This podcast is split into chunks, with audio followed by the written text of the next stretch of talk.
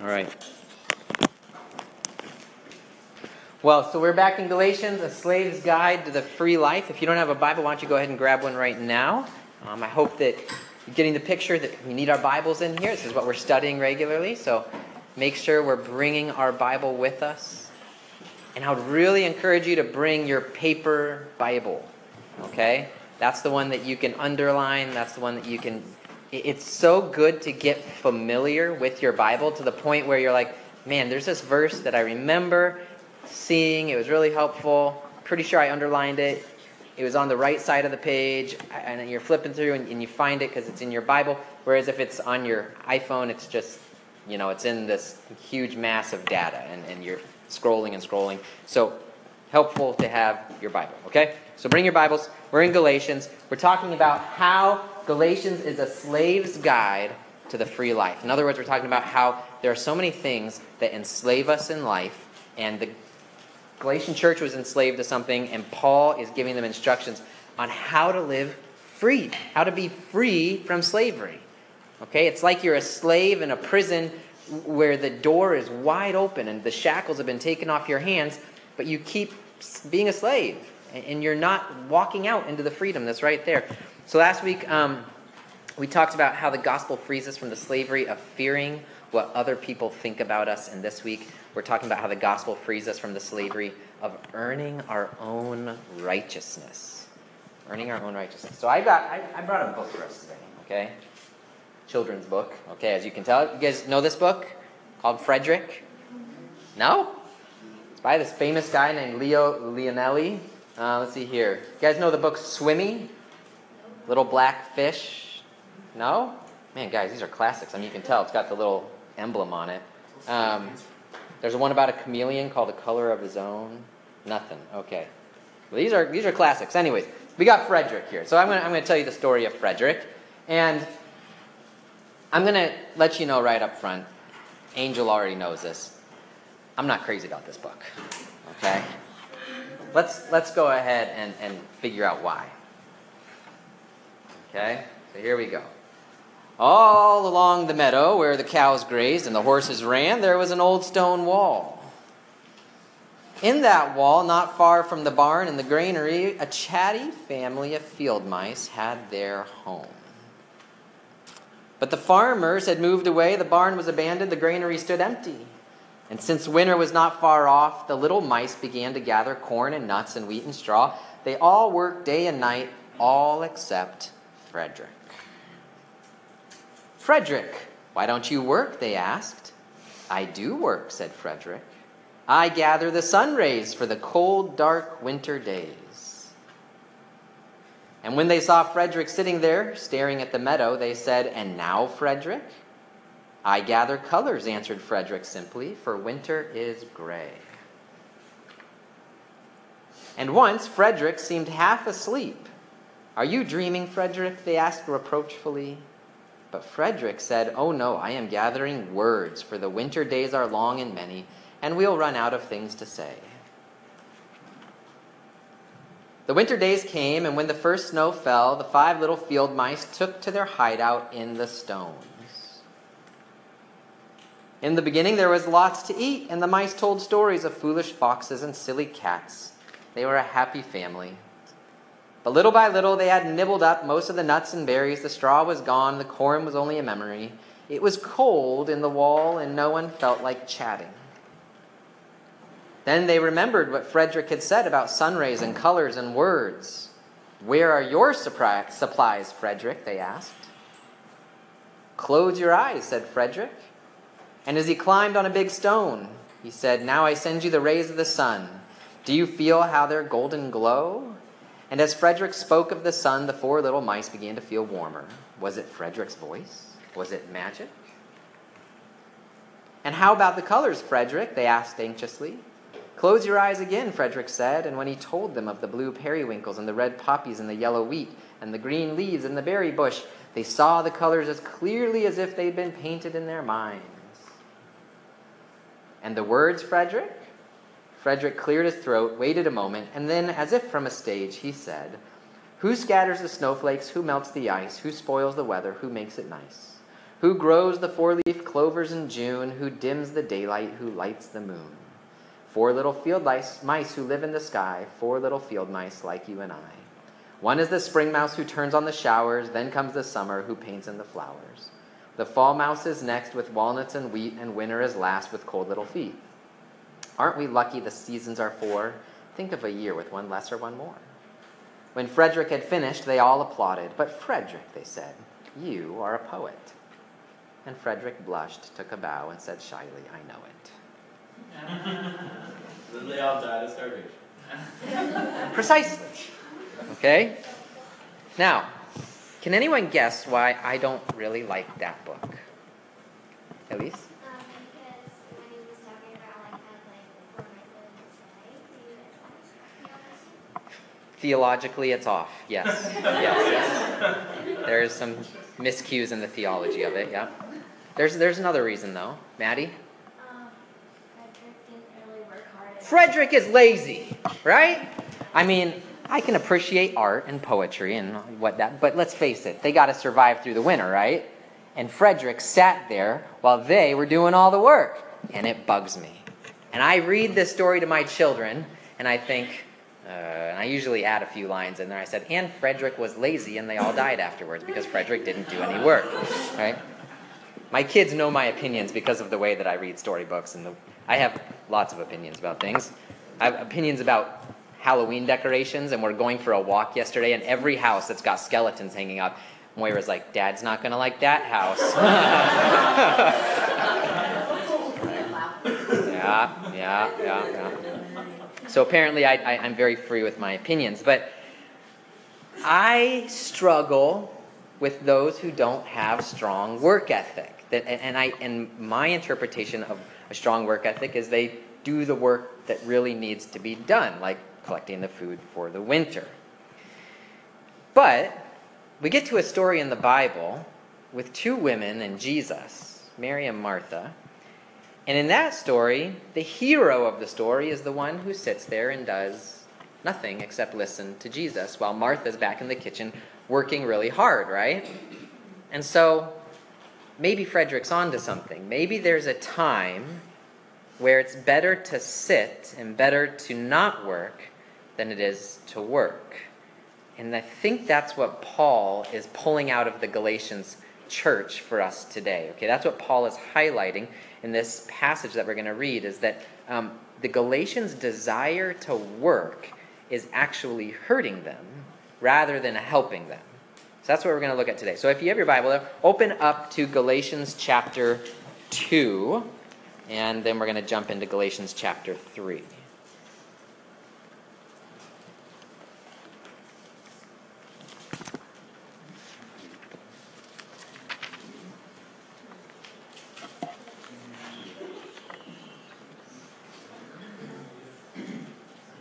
All right.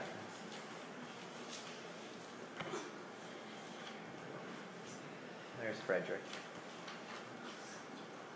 Okay, so we're going to start back in Galatians 2 just to get a, a, strong basis. So we didn't really focus on this part of Galatians 2 last time, so let's focus on it really briefly.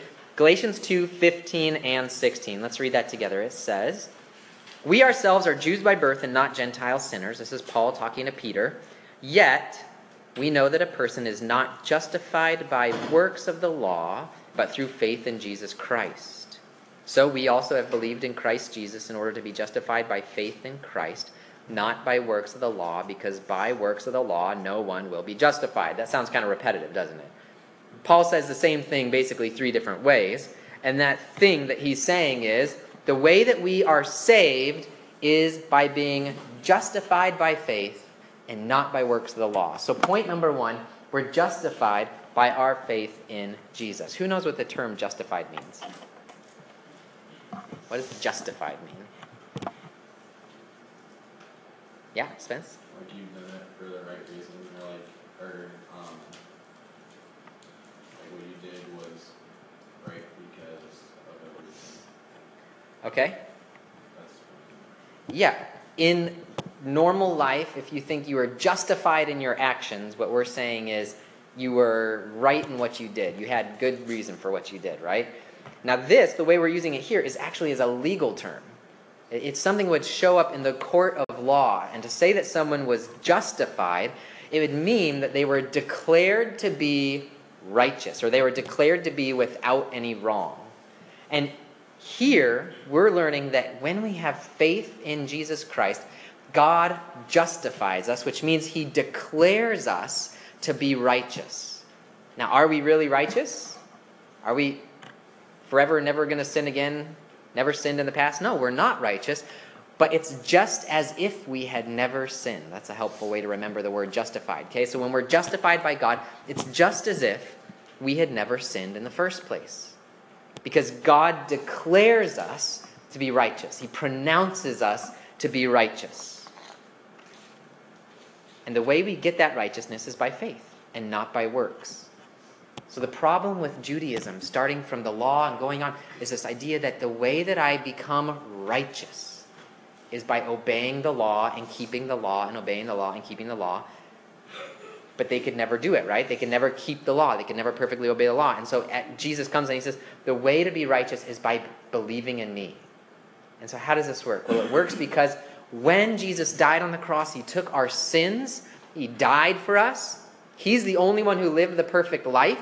And when he dies and we believe in him, our sin goes to Jesus and Jesus' righteousness goes to us. So that when God looks at us, he looks at us as justified, meaning we have Christ's righteousness. So when he looks at you, he doesn't see your sin, he sees Jesus' righteousness. And on the cross, when he looked at Jesus, he didn't see Jesus' righteousness, he saw your sin. And then Jesus dies and pays for that sin. Now, the Galatians believed this, and hopefully we believe this too. That was how they entered into a relationship with God, that they believed the gospel. But we're about to see that the Galatians have a really big problem. If you look down in your Bible, what's the first thing it says in chapter 3? What's your Bible say? Say it. Oh, foolish Galatians. Now, this is about the strongest language we get from Paul in his letters. He's basically saying, You idiots. How could you leave what you've left? Okay, so there's a big problem with the Galatians. And to understand the problem with the Galatians, we need to understand that there's a normal process that's supposed to happen in the Christian life. Okay, so first, the gospel tells us that we are complete sinners, right? That we're helpless, that we can't be saved apart from Christ, that nothing we can do can make us righteous in God's eyes. Are we all on the same page with that? That that's where the gospel begins? Okay? In our complete helplessness, we learn that Jesus Christ came in order to die for our sins so that we can follow God. And so we hear the gospel and we're gripped by this gospel. And as we're gripped by the gospel, the third step would be that we actually put our faith in the gospel. That we say, Yes, I believe that Jesus really did die for my sins. And I put my faith in Jesus as my Savior. And so that's what it is to believe the gospel. And when that happens, it says that God gives us His Spirit inside of us. But then what should come next? What comes next in the Christian life after we believe the gospel? Or what should come next?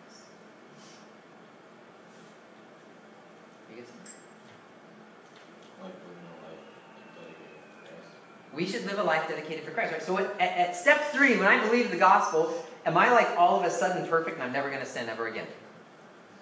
No, it's, it's God has declared me perfect. He says, I see you as perfect because of what Jesus did for you. You're not perfect, okay? And you've got a long way to go. And so the Christian life, from here all the way till the end, is one of growing in Christ's likeness, and growing in holiness, and growing in actual righteousness, and becoming more and more righteous in what you do, even though you've already been declared righteous by God. That's why, you know, some faiths have objections about Christianity. Okay, so one that I've heard a lot is Christianity is way too easy. All you have to do is ask for forgiveness for your sins, and then you can do whatever you want. Is that true? No. Okay, because if you do whatever you want, it suggests that you never really understood the gospel in the first place. You didn't really get the fact that Jesus died to save you from sin so that you could live a life that wasn't sinning anymore. You guys know the story of the woman caught in adultery?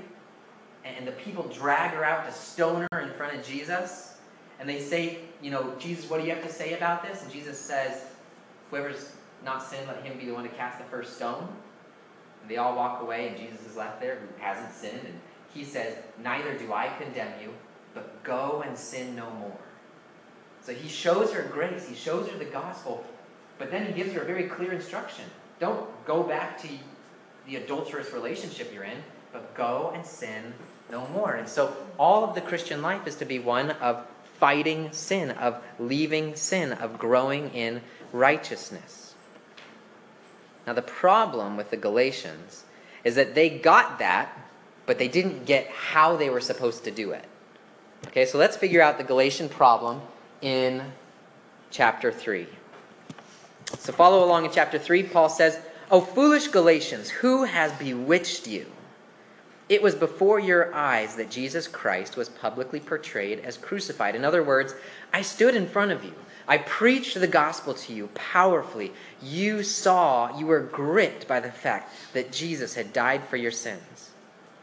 Let me ask you this Did you receive the Spirit by works of the law or by hearing with faith? In other words, when you received God's Spirit by becoming a Christian, was it because of all the good stuff you did?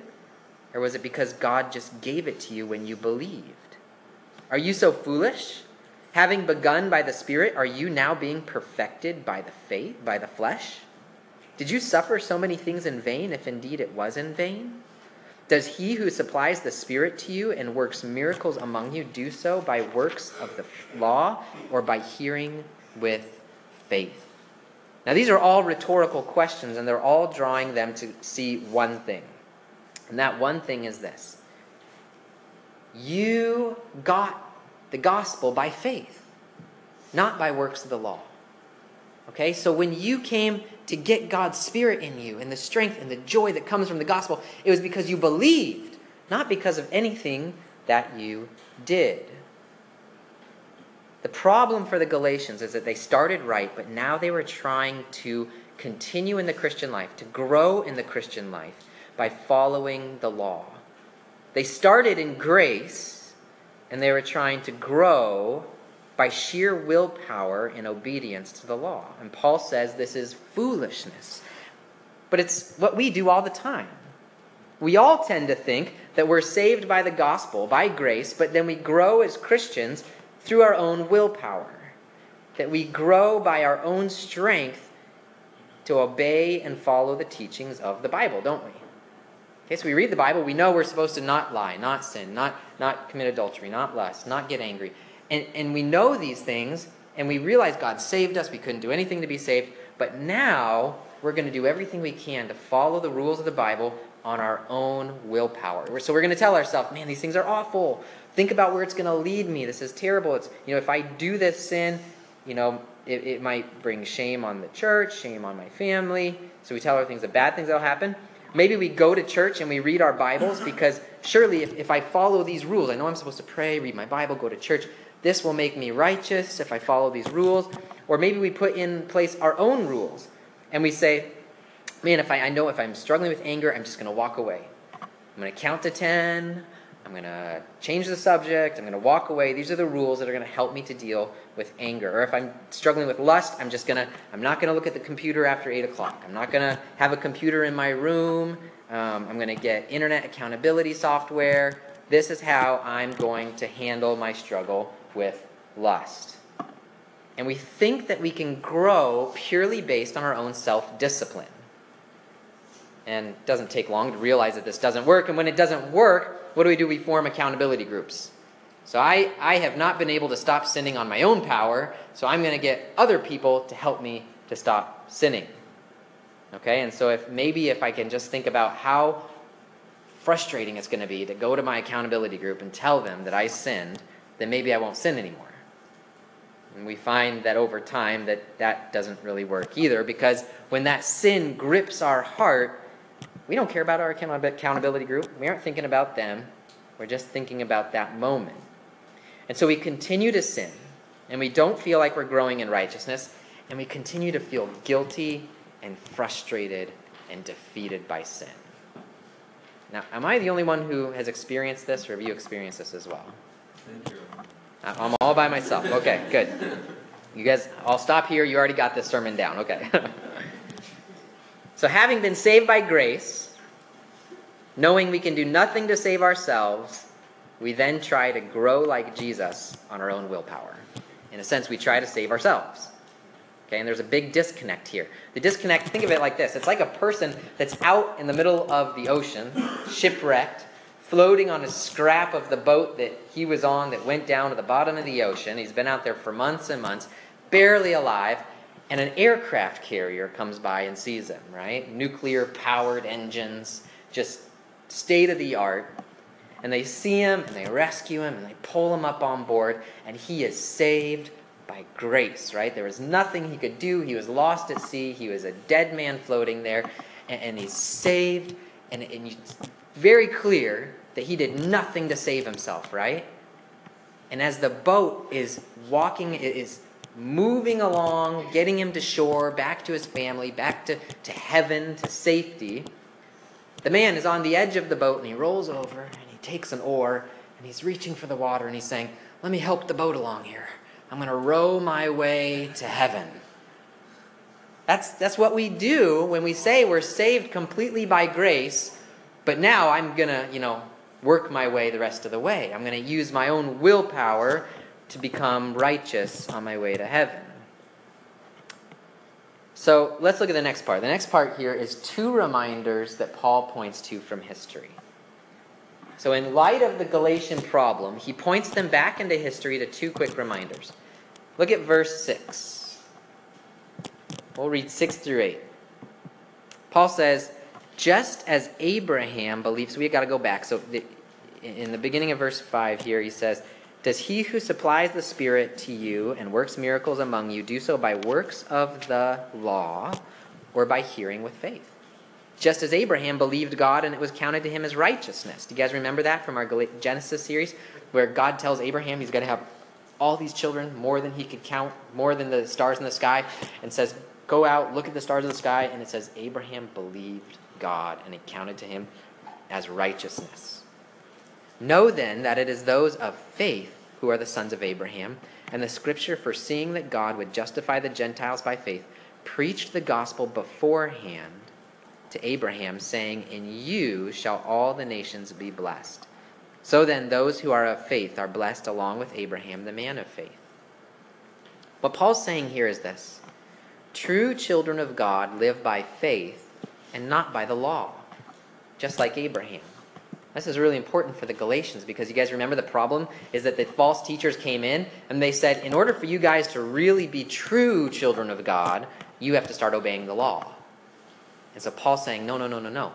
Look back to Abraham. Abraham didn't have the law. The law came 430 years after Abraham. You know what Abraham had? He had faith. If you want to be a true child of God, you need to live by faith. And then he continues in verse 10 For all who rely on works of the law are under a curse. For it is written, Cursed be everyone who does not abide by all things written in the book of the law and do them. So he points back to the law and he says, Oh, and by the way, those of you who think it's such a great idea to get righteous by following the law, look at what the law says. The law says that if you don't follow every single part of the law perfectly your entire life, you are under a curse. Your life depends on how well you follow the law if you choose to go that route. If we choose to live our life out of self discipline and willpower, and to say that my righteousness depends on my ability to follow all the rules in the Bible, we are just putting ourselves under a curse. We're jumping under a curse when God has blessings and grace waiting for us. And it again causes us to wrestle with guilt and condemnation when we fail to live up to our own rules and fail to live up to our own standards. I have an example of this in this book called Not Even a Hint. Okay, this is a great book by a guy named Joshua Harris. Um, Not Even a Hint Guarding Your Heart Against Lust. Okay, so a helpful book if you're struggling with that topic, one that I'd recommend you pick up. Here's how it begins. Listen to this. Seven of us were gathered in the dimly lit living room A single sheet of note pa- notebook paper passed slowly between each person. Finally, it came to me. I scanned the number, numbered list, then solemnly signed my name at the bottom of the page. The contract, as we had come to call it, was a strict code of conduct, a list of promises that each of us was vowing to follow for the coming year. We would read our Bibles every day, go to church every Sunday, memorize a passage of Scripture every week, fast every Tuesday, share our faith with one person each week. We wouldn't watch any movies, we wouldn't kiss a girl, we wouldn't drink alcohol, and we wouldn't masturbate. Actually, I do remember all the promise. I don't remember all the promises on that list. I think there were nearly 15, but I distinctly remember the vow to refrain from masturbating was number 10 on the list. That promise held the particular attention of each of us. I was 18 years old. The other six guys ranged in age from 17 to 24. That summer, we were working as counselors at a Christian leadership camp in Colorado. Carlos, Clint, and I washed dishes. Don, Brooke, John, and Scott uh, shuttled students in the vans. We called ourselves the Stallions, after the, uh, named after a cabin several of the guys lived in. I can't remember e- exactly when the idea for the contract came up. I guess we wanted rules. We wanted to know we were pleasing God. The whole process of becoming holy seemed complicated to us, so the idea of reducing our faith to a manageable list of promises and prohibitions was appealing. So there we were in John's parents' living room, signing our names. After we were done, John took the piece of paper, placed it on the floor in the center of the room, and knelt beside it. Come on, guys, he said, let's seal our vow with a prayer. The whole thing was very dramatic. All that was missing was a rising orchestral theme playing in the background. We got down on our knees, huddled in a circle, and extended our right hands onto the sheet of paper. We closed our eyes and bowed our heads, then pledged before God to obey every rule on the list. It was official. The contract was ratified. I felt sure that the angels in heaven must be leaning down in amazement, watching our impressive display of godliness and the sheer strength of will in the room. A few days later, we all left for home. I was still basking in the euphoria of our religious zeal. Every generation needs men of courage, men of conviction, men of strength, men of God. I was one of those men. The illusion lasted about two weeks. That's when I broke rule number 10 in the contract. The year that followed was a humbling lesson in how utterly incapable I was of being righteous on my own strength. I can now laugh, or I can laugh now as I look back on that year under the tyranny of the contract. But it really taught me some important lessons about the limitations of human rules and regulations to bring about real change in a person's life, especially in the area of lust, he says. Wow. You can resonate with that? Okay, so here, he set up his own law. He set up his own law that he would follow in order to get salvation. And they were all going to do it by their own willpower, right? And that's so often how we live. And again, it brings us under the curse of the law because did that law make him feel free and forgiven? No, it made him feel condemned and cursed because he couldn't live up to his own law. So that's what the Galatians were doing. That's what we do. And this is what Paul calls complete foolishness. It's foolish to say I was dead in sin, unable to help myself, but from here on out, I've got it. From here on out, I'm going to live by my own willpower. So, what does Paul do? How do we get out of this mess? Well, Paul points the Galatians back to Jesus. And at the end of this passage, in verses um, 11 to 14, he says this Now it is evident that no one is justified before God by the law, for the righteous shall live by faith. But the law is not of faith, rather, the one who does them shall live by them. Christ redeemed us from the curse of the law by becoming a curse for us. For it is written, Cursed is everyone who is hanged on a tree, so that in Christ Jesus the blessing of Abraham might come to the Gentiles, so that we might receive the promised Spirit through faith. So in the law, I talked about how to know that someone was cursed. And the way you knew someone was cursed was you hung them up on a tree. This doesn't mean that if you have a tree house, you're cursed, okay? That's not what we're talking about. It means that that person would have been stoned, they would have been killed for their sin, they would have been gone under God's condemnation, and they were to be hung on a tree to show everybody what it looks like to be cursed by God. Jesus also was hung on a tree, he was hung on a cross, right? And being hung on that cross, Jesus took the curse that's upon us. And when it says that Jesus was hung on a tree, he was hung there for us, meaning in our place. He took the curse that we deserve for trying to earn our own righteousness so that we might get the blessing that He earned. The implication is that we need to stop trying to become righteous through our own obedience. We need to stop trying to earn God's favor by obeying His rules on our own strength, and we need to stop uh, trying, and we need to start living in the blessing that Jesus has bought for us. So, big question how do we do that? Okay? How do we do that? Well, let's get to this. The big idea that Paul's getting to in this passage is this we are not only saved by the gospel, but we also grow by the gospel.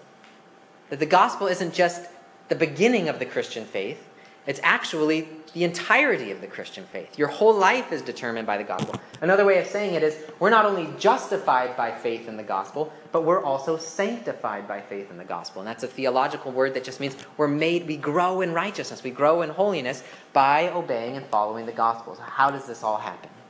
How do we do this in the real nitty gritty part of life? Well, we begin by admitting that we are powerless to change on our own. So, as I talk through this, here's what I want you to do I want you to think about a particular sin that you cannot beat, that it just sticks around, sticks around, sticks around. Whether it's pride, whether it's apathy, whether it's anger, whether it's lust, um, whatever it is, picture that sin. And so the first thing we have to do is we have to acknowledge that we are powerless to justify ourselves before God, powerless to change. Which means when you struggle with anger or lust or pride or any other sin, you begin by saying, God, there is no way that I can beat this on my own strength. It means you stop trying to become like Jesus by simply changing your behaviors. So much of us think that Christianity is behavior modification, just acting differently. That's what makes us holy. And so don't think that a filter on your computer or on your TV will stop you from lusting. Maybe you've been there. Maybe you've had that installed on your computer and you found a way around it. Because the problem isn't the computer. The problem isn't your behavior. The problem is in your heart. Or don't think that going to church and reading your Bible will magically make you less proud. Or don't think that taking deep breaths or counting to 10 or walking away will solve your struggle with anger. The reality is, we need to realize that we're helpless on our own and the problem is in our heart, not in our behavior. So the second thing we need to do is we need to get to the root of our sin. We need to ask ourselves, what is causing me to act this way? And more specifically, what idol am I worshiping that is causing me to sin in this way? All of sin is the result of misplaced worship. We are created to worship God. And when we worship God, out of that comes right living. Sin is evidence of the fact that we're worshiping something other than God over and above God. So when we worship popularity, we get angry at those who get in our way to achieving it. We get depressed when we can't have it, and we get proud when we achieve it. So we might say, I have to stop being angry. I have to stop being proud. I need to overcome depression. But none of those are the real root of the problem. The real root of the problem is that you're worshiping popularity over worshiping God. When we worship sex, we might do anything in our hearts. Um, in our hearts, we long to do anything to see it or engage it. And that's why we work our way around any of the hurdles that we try to put in our path. Okay, we might put an app on our phone. We might put internet accountability. We might tell ourselves we're not going to look at the internet at, at this hour. That's just going to slow things down. But the real root of the problem is in your heart and what you're worshiping. It's not your computer that's the problem, it's your heart. It's your idolatry that you're worshiping sex rather than worshiping God. So we need to get to the root of the problem. And then we need to do what the gospel tells us to do. We need to confess our sin to God and ask for his forgiveness. Notice that when Joshua Harris wrote up the contract with his buddies, there was no place for them, or no, there was nowhere in that contract that said what they were supposed to do, and they all broke it, which they were all inevitably going to do. They were writing a contract to say that we are no longer going to be sinners when they are very much sinners. Our life is not supposed to be one of perfect obedience. That should be the goal. Our life is to be one of continual repentance. Now, repentance is hard because it acknowledges that we're all messed up. and that despite our best efforts, we're going to continue to sin, and even that we're powerless to stop sinning.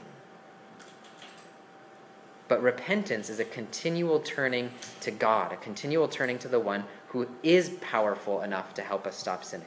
It's telling him that we're completely messed up, which he already knows, and asking for the forgiveness which he's already promised that he'll give us. So, because we will never be perfect, because we'll never stop sinning, all of life must be one of repentance. And when we stop repenting of sin, we stop growing in righteousness. After we repent, we need to remember that we are accepted by God even in our sin. We need to remember the fact that God has forgiven us and justified us and declared us righteous because of what Jesus has done. We're never going to change if we think that our behavior earns our acceptance before God. The amazing thing about God's plan for salvation is that first God comes and he loves you and he accepts you and he welcomes you into his family. And he says, There's nothing you could do to lose my love. Now grow in obedience to me. Isn't that amazing? I mean, it, it's like having your own parents love you that way.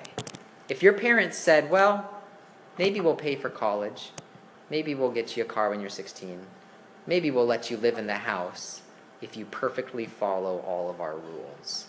But the day you mess up, you are so out of here. How's life going to be for you? Pretty rough, right? You're going to live in fear. You're going to know that at some point you're going to mess up. So the real idea is how am I going to hide this from them rather than how am I going to obey them perfectly? But God says, no, no, no, there's nothing you could do to get kicked out of my house. I've already forgiven you. You're already loved. You're already accepted. Now, knowing that, continue to follow me, continue to grow in righteousness. And finally, we need to rely on God's Spirit to change us. We need to know that God has put His Spirit in us to be the power that changes us. It's not us that changes things. It's not our rules or our contract that we can write out for ourselves. It's not even our accountability group. Though accountability groups are helpful for a time, ultimately, it's not having a bunch of guys that you're going to feel guilty telling that you messed up, or a bunch of girls that you're going to feel guilty telling you messed up, that's going to change you. It's God's Spirit inside of you that's going to change you. So at the end of the day, big question is how do we change? How do we live a life where we're being made more and more holy, more and more righteous? And the answer is we have to continue to go back to the gospel. We have to continue to go back to the fact that we're powerless on our own strength, that the root of our sin is because we aren't believing the gospel, we're not worshiping God, that we have to confess and repent of our sin and ask for his forgiveness, that we need to remember that we are already accepted by God and continue to grow knowing that, and that we need to rely on God's Spirit to change us and not on our own strength. So, as you think about that sin that you continue to commit, I want you to think what am I worshiping more than Jesus?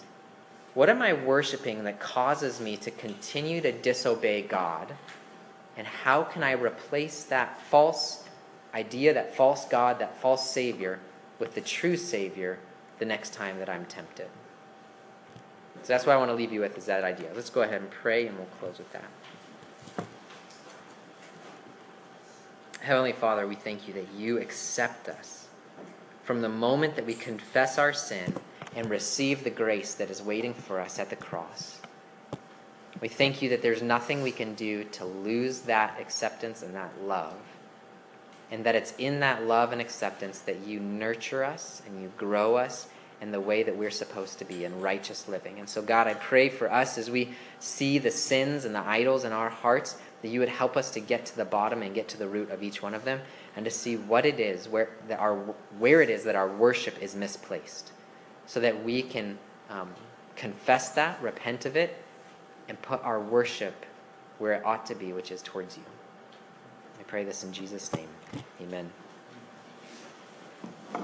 Thanks guys. See you wednesday